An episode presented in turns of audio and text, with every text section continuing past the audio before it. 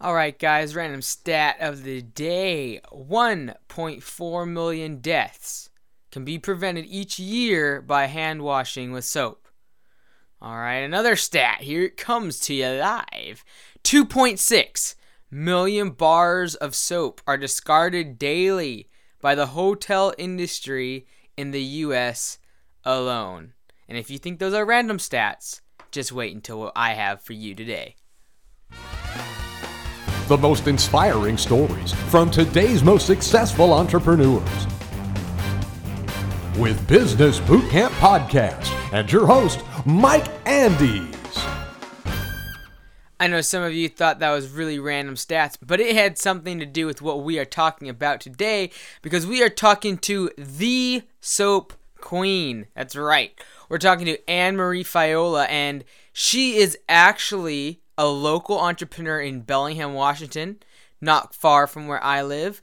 And I don't know if she's going to brag about it today, but she has made a soap empire, all right? And if anyone out there thinks that they can't make a business out of something they love or something they uh, enjoy talking about, like if you can make money out of soap, I'm pretty sure you can make money out of just about anything you like to do, all right? So, Day we're having her on the show. We're going to be interviewing her live and in person on the Business Bootcamp podcast. Hold on, everyone. Here it comes to you. Hey everyone, welcome to Business Bootcamp podcast, and it is my pleasure today to welcome Anne Marie. Anne Marie, how you doing today? I'm great. Thanks for having me on the show, Mike. Good, good. So I want to get things kicked off right away, Anne, and can you kind of share with our listeners kind of what your story background is and kind of where you got to where you are today? Absolutely. So my story background is that I have always been a super crafty girl and we're talking like knitting and decoupage and that kind of stuff. And I started making and selling soap at the age of 16. And I sold soap all throughout high school and all throughout college, where I went and got my degree in psychology with an emphasis in criminal justice. I really had a passion for the criminal justice system uh, specifically around kind of the cycle of poverty and the cycle of crime. And really wanted to go in and try and make a difference. And I thought that the best way to do that would be to do it from the inside out. I also had this dream of becoming a uh, FBI agent at some point as well. So corrections seemed like a pretty natural field for me to get into. And after about nine months of being a correctional officer, I realized it wasn't a great fit with my extremely sunny disposition and outgoing personality and glasses half full, chipper kind of personality. so I quit my I quit my job and started selling soap full time. And I thought it was just going to be a small thing and that I would move on to another job or another career choice in like say three months. And after that first weekend of selling soap at a craft show and like really going in and being like, this is going to be my full time job. I'm really going to, I'm just going to do it amazingly and it's going to be awesome. I sold so much that first weekend that I realized that there was a much bigger calling for me, that I could help other women quit their jobs that they weren't fulfilled in and start making and selling soap and other do it yourself beauty products that they made at home or in small manufacturing areas. And so I founded brambleberry.com when I was just 20 years old and have been working really hard to grow it. And that and several other brands. I have a retail store called Ocean in Bellingham, Washington, and a DIY do it yourself beauty subscription box called Handmade Beauty Box and love blogging and have a YouTube channel. So have just kind of been chipping away at it day by day for the last 15 years. Awesome. I have to ask though, because I, I, I, saw previously that you're you're going to be an FBI agent, and then I watched like Soap Queen TV, which is on YouTube for everyone out there. I'll put the link in the show notes. But I watched that, and I was like, I just can't see her being an FBI agent. So I have to ask, why do you think you're going to be an FBI agent? and that's a that's a great question, Mike. And I'm sure that my parents also were like, "Why do you want to be an FBI agent? Why would you want to work in this this field?" Because uh, they probably saw what you saw. And I think that the reason I wanted to be an FBI agent was because I wanted to feel safe and protected. Because when I had been younger, I had someone that tried to kidnap me. Oh. And they made a D.A.R.E. video about me uh, because it was kind of such a shocking and interesting incident. Because apparently, the first thing I said when the police came, they're like, well, how did you know to run away? And I said, well, I, you know, I learned it in my D.A.R.E. classes or something like that. So I think that actually it was probably just out of a desire to feel safe and put put order into my world and not even realizing that that was linked to something that had happened when I was a little girl. So how how did what was the process of becoming realizing or cognizant of the fact that this wasn't for you and what you had thought for maybe years or grown up thinking that you're going to be this this certain job when did that translate into be like all right this isn't for me and what was that experience like well, it only took about nine months because what happened was that during the day when I wasn't working, because I was working graveyards, I worked minimum security and I worked medium security. So I had two separate correctional facilities that I had experienced. Uh, and I noticed that I was becoming much more snippy, snappy, and didn't have nearly the patience reserves and was getting angry and didn't want to do the things that usually brought me such joy, like working out or cooking. And the only thing I wanted to do was craft and create. And so I just wanted to lock myself in this tiny little spare bedroom of our in my house and only make soap and make beautiful things out of really nothing. And when I started doing that and shutting myself off from people, I realized that something was going on and this was not the best fit for me. And so I put a plan together. I figured out that I had to sell about a thousand bars of soap in order for me to quit my job. So I put a plan together of how I would do that, how many craft shows I had to go to, how many bars I had to sell at those craft shows, how many wholesale accounts I'd have to do, all of that, and gave my two weeks resignation. Wow. So so why was it soap though, Anne-Marie? Like what what, what what's so special about soap? That's funny that you asked because I have often wondered that because I've I've done all kinds of hobbies. If you you name it, I've done it. Felting, knitting, decoupage, uh, rubber stamping. I mean, I have done it. And I think what I love most about soap and why it is really stuck is that it's alchemy. So it's pure science. It's pure chemistry. You're creating something totally unique and different out of seemingly disparate random materials. And then two, there's such a creative component to it. You can create really, the sky is the limit, anything you want, and then people use it. So it's like a consumable art form. And that endless creativity coupled with the science part of it really makes me excited and I love it. And that said, I make all kinds of other beauty products too. Everything from mineral makeup to bath fizzies to lotion to liquid soap. You name it, I am in the lab tinkering with it and playing with it and teaching people how to make it. Awesome. So you kind of went from this, you know, you had the job with the security and you're kind of tinkering around with the soap. And then you, you kind of had the business plan, but can you co- kind of walk us through those first few steps, like the first trade show, the first, you know, customer? What was that like? Oh, wow. I can tell you that it was exhilarating and terrifying. There's that part of you when you first start a business where you're just astounded yeah. that anyone wants to pay you money for doing something you love. Yeah. Uh, and I remember feeling a, you know, astounded and terrified and excited and exhilarated, and also a little guilty, almost like what I was offering wasn't worth their money or their time because I had such joy in creating it. yeah. And so that's something I did have to overcome. And this planning for the first craft shows is crazy. Like you literally are like, well, wait, if a hundred thousand people come to the craft show, how many of them are going to walk by my booth? Okay, maybe 10%. Okay. So then how many of them are actually going to walk in? Okay. And then how many of them are going to buy? So really trying to nail down those numbers and nail down that kind of sales funnel and what percentages was definitely a, that was like throwing a dart at the wall and hoping it stuck someplace in those first early craft shows because I really did not know what to expect. And then over time, I got a lot better at it and I sold soap at craft shows and farmers markets on the weekends for about five years to bootstrap Brambleberry because Brambleberry I knew right away was what I wanted to be doing, helping other entrepreneurs. I was so passionate about that idea that I really wanted to go all in on Brambleberry, yet I still needed to fund it. So I would make soap in the evenings, work all weekend at a craft show, load up my Subaru, drive wherever. And you know, you wouldn't believe it, Mike, but there are craft shows and artisan kind of maker fairs all year long in multiple states. So I would drive sometimes a state or two over, set up my booth, sleep in my Subaru, Wow. and then come back and work Brambleberry during the week. So it was a really fun and challenging time and definitely a lot of long hours and a lot of work and a lot of kind of dedication and planning.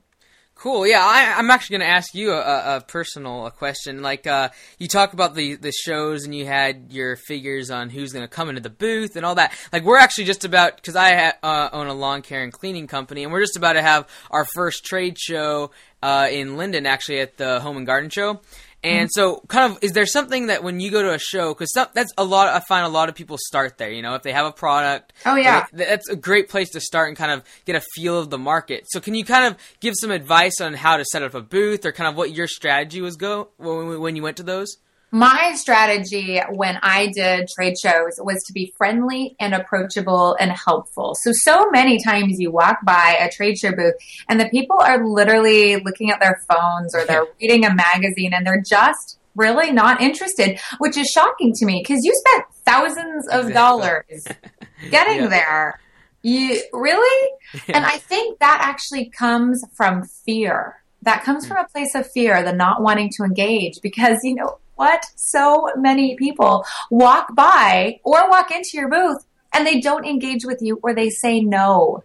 And rejection when it's especially when it's your own business hurts. It feels really ugh, personal when someone rejects you. So I so I think my best and biggest advice is just to make sure you're always on your feet. And when you design your trade show booth, if you can make it so there's as many interactive elements as possible, so people are having an experience, there's a reason for you to interact with them when they're in the booth, that's even better. And if you can make it so that you have multiple kind of stations for people to congregate around, what I've noticed the most successful booths do is they have multiple kind of uh, little round uh, columns almost in the middle of their stations that people naturally will go around kind of it's like it's a bar table or something. And that will help draw people in. So almost like dropping the breadcrumbs or the bread trail to get people into the booth all the way to the back where you are. Or maybe you're out front or maybe you're around kind of one of the bar table areas. But really making it inviting to step in by giving them a path to step in and also by giving them some sort of experience, some sort of reason to step in. Awesome, yeah, and and you talk about kind of making an experience, and I want to ask you because when I come to like Bramble, Brambleberry.com or SoapQueen.com, I feel like I'm I'm experience experiencing soap. And how do you, how did that kind of translate through your brand? Like this whole idea of an experience, because soap is for some people it's a commodity, right? You know, you can just use the two dollar stuff. Like, how do you uh, uh, make people have an experience with your products or what you're offering, your services, and so that it becomes an experience? Can you kind of expound on that a little bit? Absolutely. So for me, experience is a few different things. Of course, it's consistent consistency of brand. So when you come to the brambleberry.com site, it looks well laid out, it looks well thought out, it looks well planned. You can kind of see the branding right away. Uh, two, it's telling a story. And the way we tell that story is through the soapqueen.com blog and the Soap Queen videos and also our social media. And so if you view all of our social media, and we do it all, we do everything from Instagram to Tumblr, we're experimenting with Snapchat now. I mean, we're really everywhere.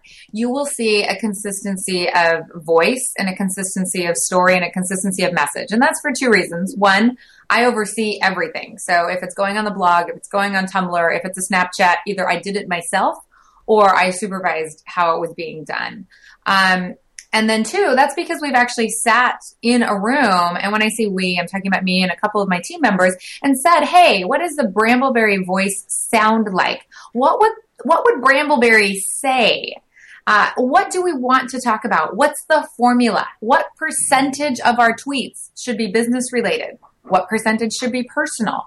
And we've really tried to give people an opportunity to engage on a much more meaningful relationship based level than just selling them products, which is why you'll see about 10 to 20% of all of my social media that I do is personal or personality based. So it's everything from, hey, showing the Instagram of my kids and my parents singing this weekend to showing you behind the scenes what I'm working on to uh, talking about what me and my girlfriends did over the weekend because it's all about relationship and it's all about telling that meaningful story. Hey, this is where your supplies are coming from. This is the person behind the brand.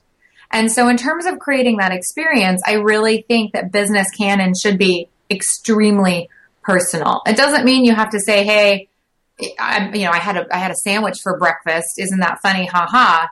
But it does mean that you want to let people understand and know a little bit more about you and why you're doing this business because people buy from people they like. Awesome. So like, but now uh, before we kind of step back and kind of talk about how you ramped everything up, I want to say like ask you, how do you have a huge business? You have the Brambleberry, you have the Soap Queen, all these other different channels that you're working. How do you still make it where you are kind of the brand, or people can still feel they're building a relationship with you, even though probably a lot of your uh, sales are from online sources and you don't even see the customer. Because it used to be you probably shook their hand at the trade show or at the farmers market. But how do you do that from an online perspective? So, trying to create a relationship with customers when you can't see them and you can't talk to them means trying to have communication and conversation where they're at. So, for example, if you see my Twitter feed, you'll see that at least once or twice a day, I go on and I talk to people on Twitter. I, you know, there's an at response, call and response to at least 15 to 20 people. On Instagram, you'll see that I have conversations with people, YouTube, everything. If there is someone that wants to try and talk to me or try and interact, I want to do that.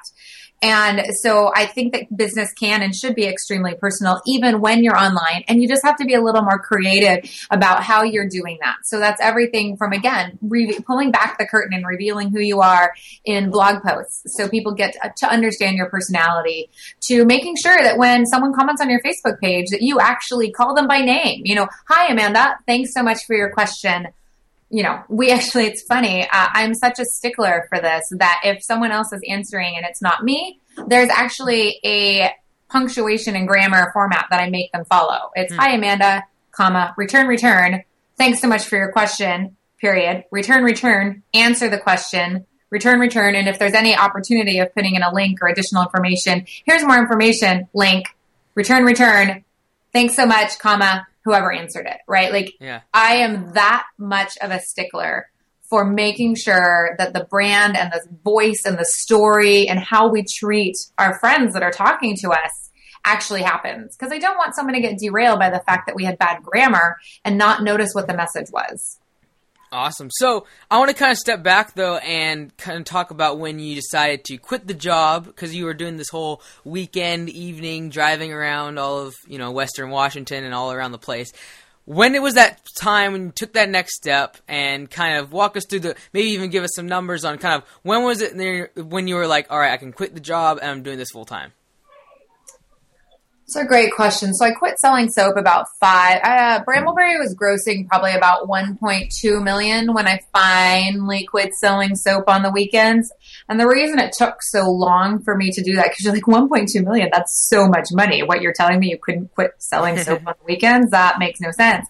But one of the things you'll learn as an entrepreneur is that growth sucks cash. Yep. So even if we were profitable, there was never any money left because I was always reinvesting it in inventory. I moved four times in the first five years. Wow. Uh, like that's how fast we were growing. It was like 60,000, then 240,000, then 720,000, then 1.2 million, then 1.4 million. I mean, it was just the growth rate was so phenomenal that there was no way to quit selling soap on the weekends because that's all the money I had because every single available penny was being put back into Brambleberry. And even with that, I still had $242,000 in lines of credit by the time I was 24. Whoa.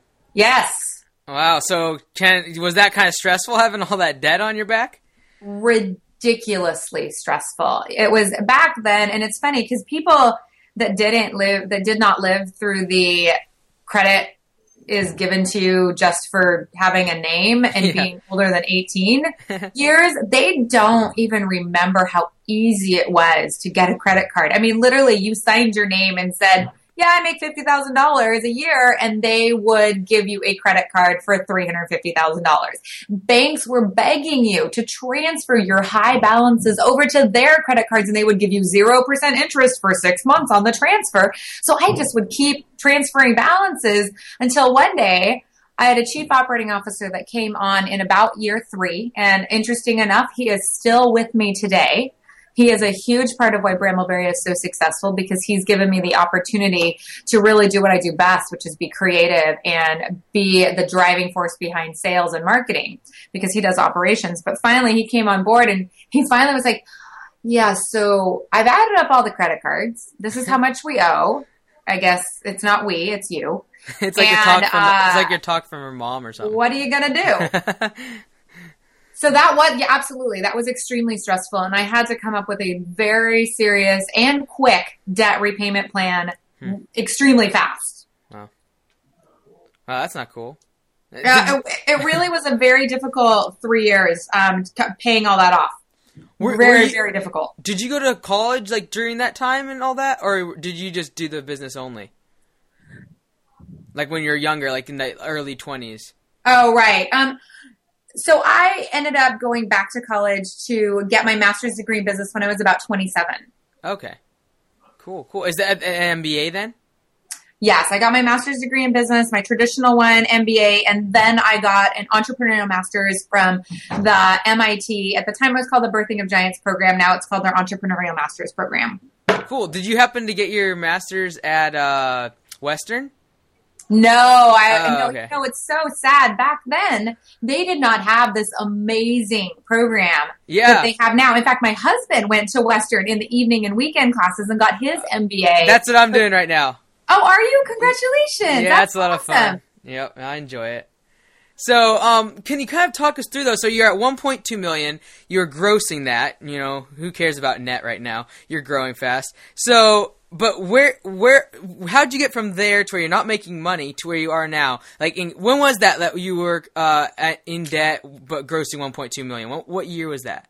Well, I was 24, so that would have been 2002. Okay.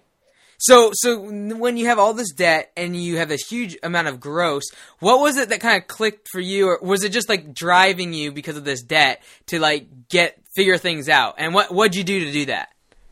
So when I was 24 years old, that's when I went to MIT for this entrepreneurial master's program because I realized what deep doo doo I was in and realized I didn't know anything. And that's also about the time that I had about five part time employees and I started really feeling the weight of responsibility for not messing up their lives. Yeah, So that's really when I started getting serious about business because it wasn't just me anymore. yeah, yeah. I think I think that's for a lot of people if they're having struggles in their company.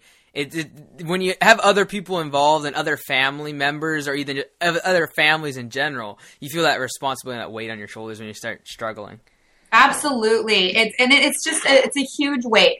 I you know at the time I had um, I was married to my first husband. He and I are not together anymore, but I had a mortgage that was four hundred fifty four dollars, and I had two cats. And the responsibility to take care of him because he was a student and the cats didn't add up to a lot of money. However, I couldn't possibly bear to screw up any of my employees' lives. It just was it's inconceivable. And so that was when I got extremely motivated to figure out what I didn't know and start really engaging in a relentless way on continuing to grow my own skills as a leader and as a business owner so that I can provide a future for those people. Awesome. Yeah, and I want to kind of dig into this part where you started really growing the company, but I was reading, I think it was on your blog, I don't remember where it was. I was reading and you said you talked about how it's not like an overnight success, it's like a day by day small victories kind of add up. And I, I remember reading that some somewhere you wrote that. Absolutely. And, Yeah, but like was there a turning point or was it more like you just kind of evolved into what it is today?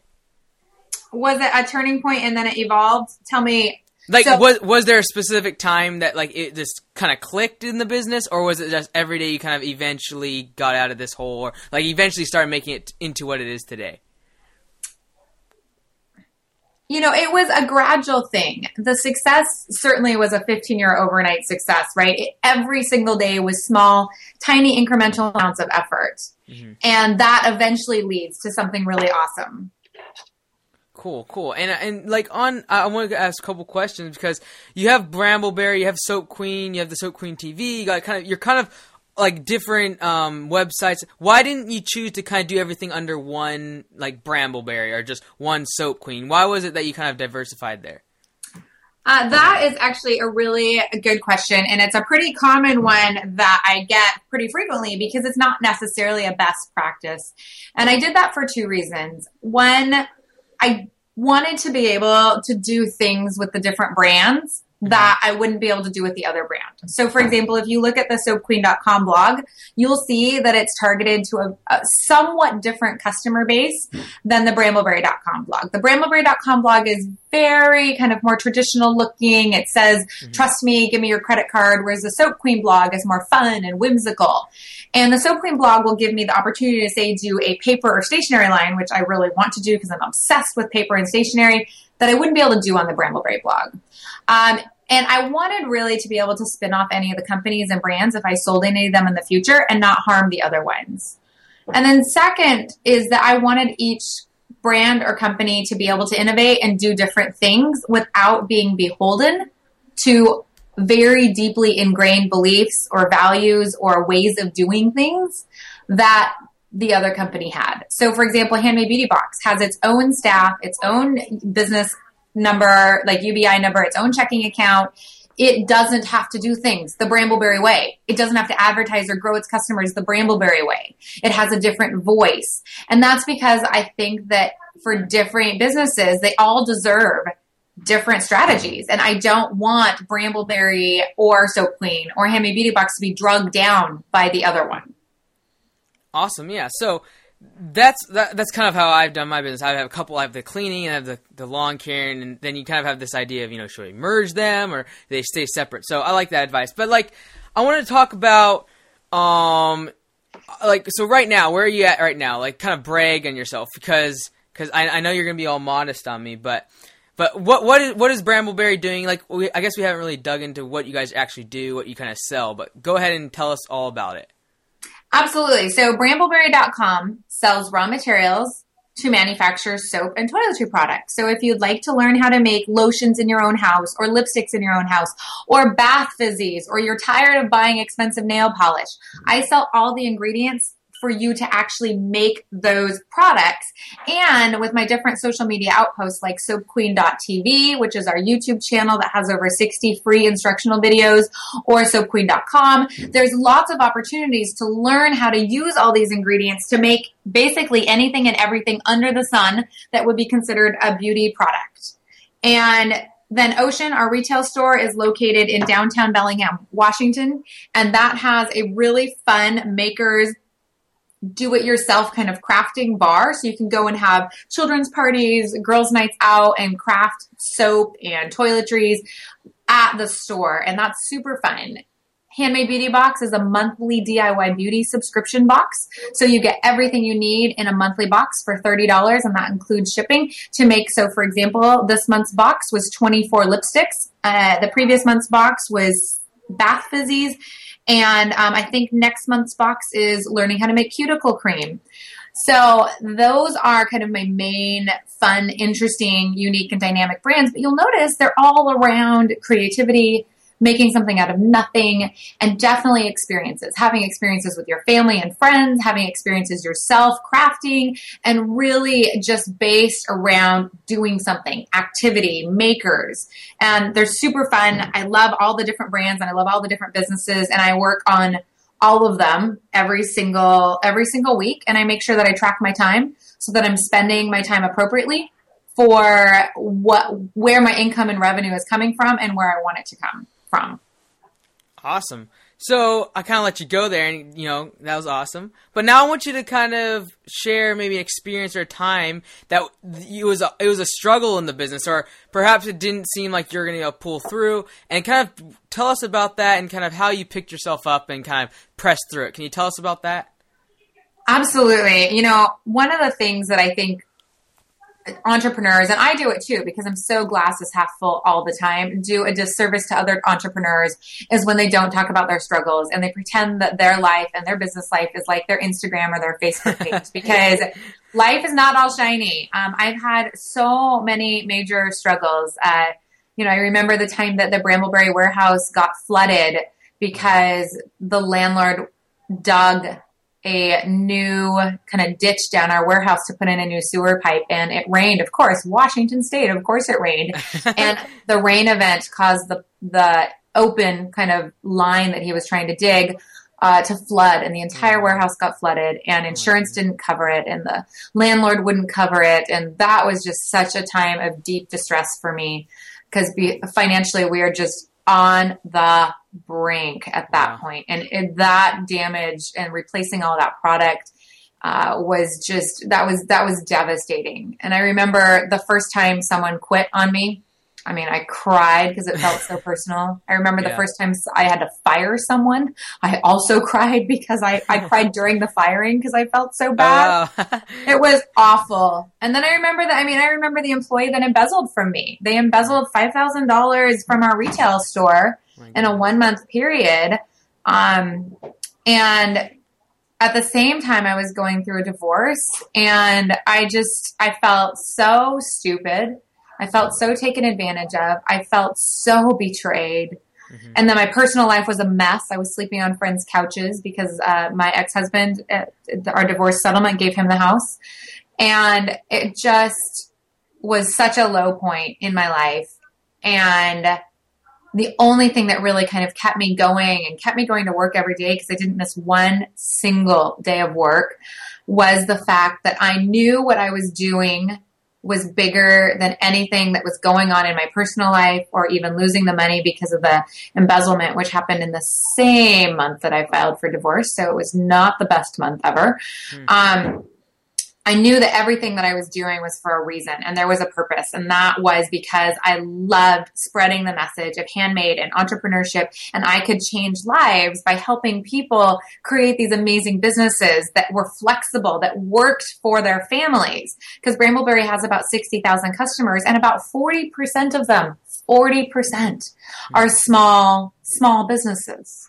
So I knew that I was changing lives if I could just put one foot in front of the other and keep going to work. So absolutely, those are some of the really hard times. Um, just recently, in the last couple of months, I had American Express. Uh, for whatever reason, they still have been unable to give me a reason. Pulled our line of credit. It was a three hundred fifty thousand dollar line. Dropped it to fifty thousand dollars and asked for asked for the entire payment in the next eighteen days. Uh, so those are the kind of struggles that I still go through, even though it looks like from the outside looking in that life is super easy and every day is awesome. It's it's definitely every day is not always awesome. However, my attitude is always awesome and I can choose to be really happy about it or I can choose to be really bummed about it. And you know what? I could be working this dang hard and have this many struggles and not be running a successful growing business. And instead, I am running a successful growing business and still working hard and having struggles. But the difference in where I'm at versus where I could be always just puts things into perspective for me. Awesome. Yeah, I love it. So before we kind of get into the home stretch, though, I, I want to kind of ask you what's the, what's the future look like for Brambleberry, Anne-Marie? Like, what what what's what's your vision for all these companies and kind of what you're doing? What's the what is there a finish line or something you're going for, a goal? well, I'm super lucky that I'm still pretty young. And so the idea of retirement doesn't even really phase me or cross my mind. And I've turned down many venture capital uh, or purchase offers in the last couple of years because I love what I do and I really feel like I'm called to do this and every day is invigorating and exciting. And so what I'd really like to do is continue being an employer of note in Whatcom County growing this business so I can help provide a stable economy with great jobs that have medical, that pay above minimum wage, way above if you look at our average, and continue to grow the business by softening and rounding the edges of what we do. So what I mean is I love growing the business by thinking of slightly different things to do that are related to what I am doing now that are not outside my realm and interest levels for passion. Um, for example, I'm not particularly passionate about skateboarding, so I probably wouldn't open a skateboarding shop. However, I'm super, super, super passionate about again stationery and paper. And i have been for the last 15 years. If you look at my blog you'll see i, I for the last since i've been blogging for the last eight years i blog about my stationery purchases because i'm so excited about them. Yeah. um, and so it would be a natural for me to like try paper or try stationery or try something like that under the soap queen line. So just rounding the edges a little bit on what i do expanding the lines a little bit. If i expand each line by 10% every year well that becomes pretty amazing growth over over the lifetime of the companies as long as I can keep finding new buyers for those those new lines. Awesome, awesome. I love it. I haven't even I haven't even seen your retail store though, and I live like 20 minutes away from you. Isn't that funny? Because it's been open. We're going on, I think, year eight, and it's amazing how hard it can be to get messages out on a local scale. Like the internet gives us such a great way to connect with people all over the world. But if you try and tell people that you have a retail store in your own town, it's a lot harder. Like, it, you know, is it Was that was Is that it- tough going going going from like internet to retail? How was that? You know, I did the retail store for two reasons. One, I love, love people. I think you can probably tell from how long and excited and chipper my answers are and how fast I talk that I just, ah, people just really engage me and really energize me. So I missed kind of having that face to face part of doing craft shows. And so I opened the retail store for that reason. Then also because I really thought that doing a line of do it yourself kind of soap making bars across the nation would be the best idea ever and it was totally franchisable. And when I got into retail and I started working the store myself, of course, I realized that there's a lot of other things to do in retail besides talk to your customers and have fun. like in order to actually talk to your customers and have fun, you have to vacuum the floor, balance the till, clean, actually straightened everything, dealt with making displays. And that's when I realized that retail wasn't actually my passion. I love having the store because we're able to have a local presence and we're able to really test out new products and if I'm going to teach a new class anywhere, like say I have to fly someplace and teach a class um, on the big screen, I usually will demo it at the retail store first just to kind of get feedback and all of that. So, in terms of the retail store, I love it. And I really thought I was going to go national with it. And when it came right down to it, I just wasn't passionate enough about it to do the heavy lift that it was going to take to go national. But if I ever found the right partner, I absolutely would give up, you know, ownership shares in order to partner with someone to franchise that out because I think it's a genius idea. It's been in, open and thriving in Bellingham for you know, almost almost a decade, and by almost a decade I mean like seven or eight years. Um, so I think that there's an opportunity there for someone else. Yeah, well, shame on me for not coming and seeing the store. So Yeah, well, I, I, I'm guessing making lip balms and making nail polish may not be your first priority. So, Oh, yeah, I guess not. All right, so let's go to the home stretch, Anne Marie. Can you kind of share your favorite quote and why you like that one so much? absolutely. So, I my favorite quote is "How you do anything is how you do everything," and what that means is that if you are slacking it anywhere in one area of your life, you're slacking someplace else. And, or if you're killing it in one area, you're probably killing it in every other area. So if, for example, um, if I caught you lying about a small thing, oh, whatever it was, I would know that you were lying in someplace else, uh, some other area. Uh, so, Like when that person embezzled you for five thousand, did you catch him doing something smaller before? Oh, absolutely. Yeah. Yeah. No, I caught him inflating numbers, like how many people would come in the door, and I caught him lying about little weird things about what he had done with his weekend or how he got, like he gave me a present and he lied to me about how he got the present. um, and I mean, in hindsight, yeah. Oh my goodness. It was such a huge, huge, just forehead slapping moment. But at the time, remember the part of me that makes me a terrible correctional officer is that I really like people and I really trust them and I really believe the best in them. They are awesome, right? And, and so, yeah, so how you do anything is how you do everything. So that and that goes to hiring, right? Try and hire top achievers that when you see that they were on student council and that they were the world championship person for water skiing and that they also played basketball all throughout college and were the team captain in their senior year, uh, those are the people I want to hire. Because if you overachieved and you really pushed yourself in your personal life, pretty sure you're going to have great drive and great motivation to work at Brambleberry or any of the companies. And I'm not going to have to push you. We'll Yeah. create your goals together and then I'll check in with you the next month and you will have done something because you are naturally self motivated. Awesome. Yeah.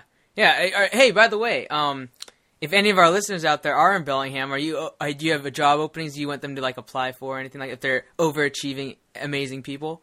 Absolutely. yeah, I would love to see resumes. My email is really simple. It's Anne Marie, and it's A N N E hyphen M A R I E at brambleberry.com. Send them to me unsolicited because we keep a virtual bench of between five and 10 people for every single job because we only want the best of the best. And so we have everything from warehouse to customer service to marketing uh, to social media, uh, operations, warehouse, supply and sourcing. Uh, we definitely have lots of opportunities. So yeah, if if you're a go getter, I want to hear from you.